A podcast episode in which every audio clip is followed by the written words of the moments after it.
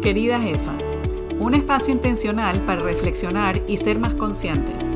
Aquí te comparto mis experiencias y las de otras mujeres para inspirarte y motivarte. Querida Jefa, somos el activo más importante de nuestro emprendimiento. Trabajemos juntas en convertirnos en nuestra mejor versión para potenciarnos y crear el impacto que queremos. Si quieres trabajar mejor, en balance, con bienestar y disfrute, comencemos ahora.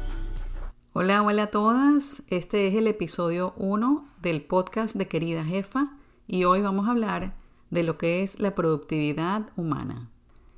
En el episodio intro del podcast les conté un poco de mi historia y de cómo llegué a este concepto tan revelador para mí. Hoy quiero hablarles más en detalle de qué es la productividad humana y cuatro actitudes que asumí para incluirla en mi vida. Pero antes de eso quiero hablarles del concepto de la productividad moderna. Hoy en día entendemos la productividad como hacer más en menos tiempo. Prestamos atención a la cantidad de horas que trabajamos y no tanto a la calidad del trabajo que hacemos. Se trata de empujar, de hacer más, de estar muy ocupada, de trabajar muchas horas y descansar poco. Y muchas veces llegando al agotamiento o al burnout. Y en nuestras vidas le damos la prioridad máxima al trabajo sin darle tanta importancia al balance de lo profesional y lo personal y nuestro bienestar. Cuando usamos este lente de productividad moderna, nunca estamos satisfechas. Siempre sentimos que no hacemos suficiente y eso termina afectando nuestras vidas, nuestras relaciones y sobre todo nuestra salud. Y fue así como me sentí a finales del 2020. Me sentía frustrada con un sentimiento de agotamiento, por empujar, empujar constantemente sin avanzar. Así que decidí tomarme un break para poder analizar y reflexionar sobre cómo había sido mi año y por qué me sentía de esta manera. Investigando acerca de la productividad, me topé con la productividad humana y esta idea se me hizo muchísimo más lógica y aquí les cuento un poco de qué se trata. La productividad humana es avanzar intencionalmente hacia tus sueños tomando en cuenta tu bienestar y tu felicidad. No solo se trata de trabajar más horas, sino se trata de hacer un trabajo de calidad, que esté alineado con tu propósito.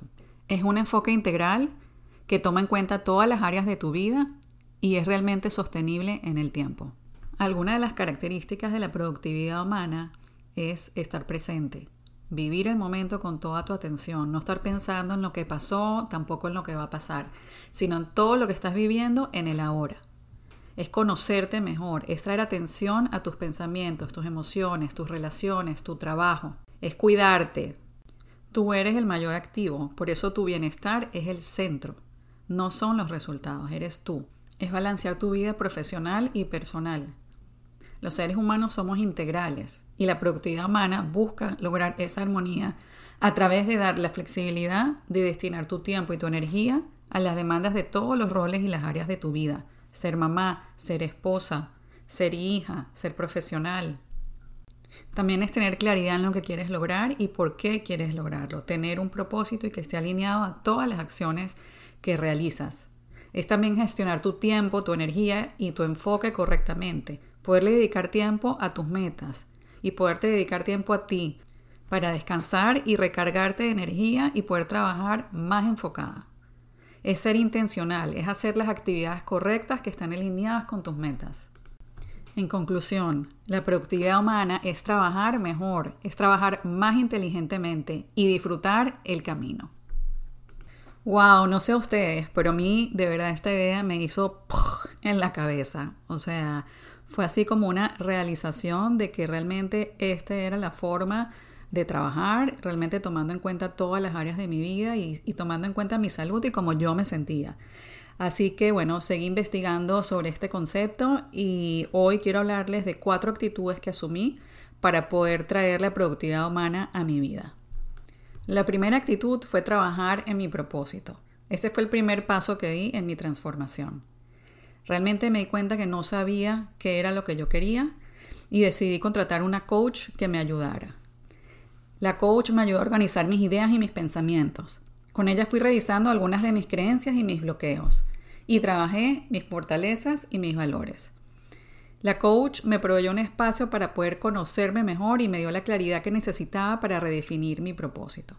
Queridas jefas, Un propósito les da visibilidad a dónde quieren llegar. Pueden correr y correr y empujar, pero si no saben a dónde van, no van a llegar a ningún lado.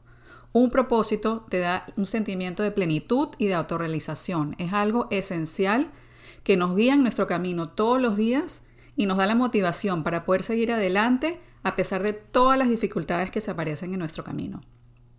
Una de las herramientas que implementé para descubrir mi propósito fue el Ikigai.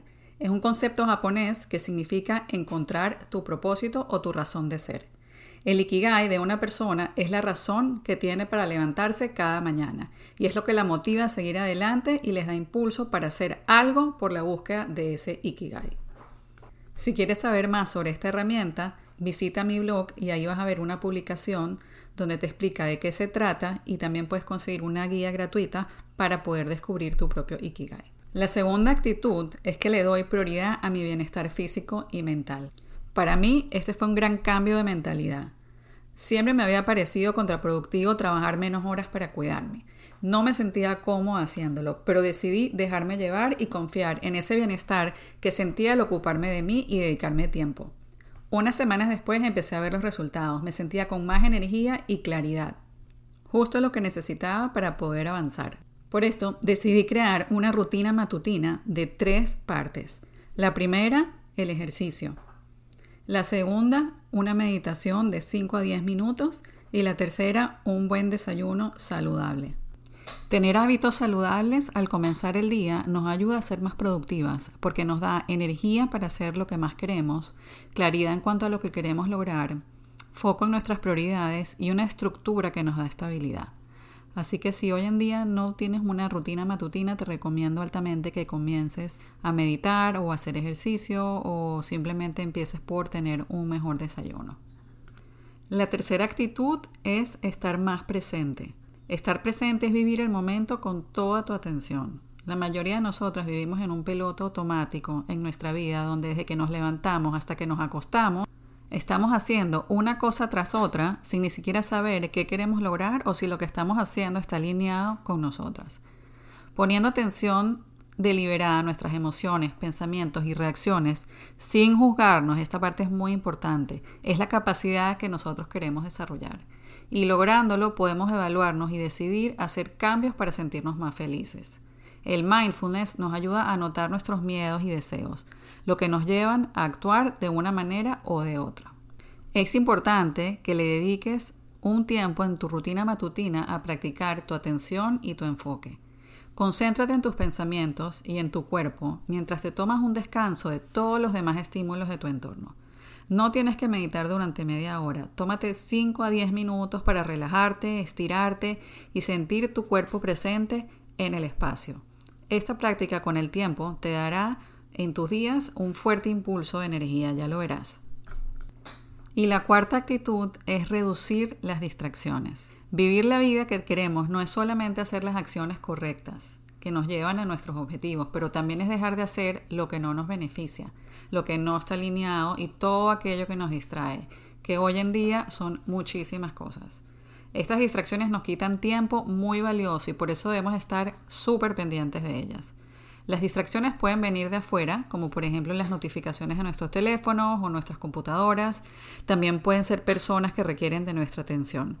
Pero también pueden venir de adentro. Estas son las más difíciles de identificar porque somos nosotras mismas quienes nos saboteamos. Nos proponemos tareas a completar, pero por alguna razón terminamos haciendo otros pendientes que van surgiendo. Para esta parte, lo más importante, o por lo menos lo que me funcionó a mí, fue conectar conmigo misma y estar muy pendiente y muy presente en esos momentos en donde eh, me aparecían tareas eh, que debía hacer o dejaba de hacer otras tareas y poder realmente identificar qué era lo que me estaba sucediendo y por qué no quería realmente hacer esa tarea.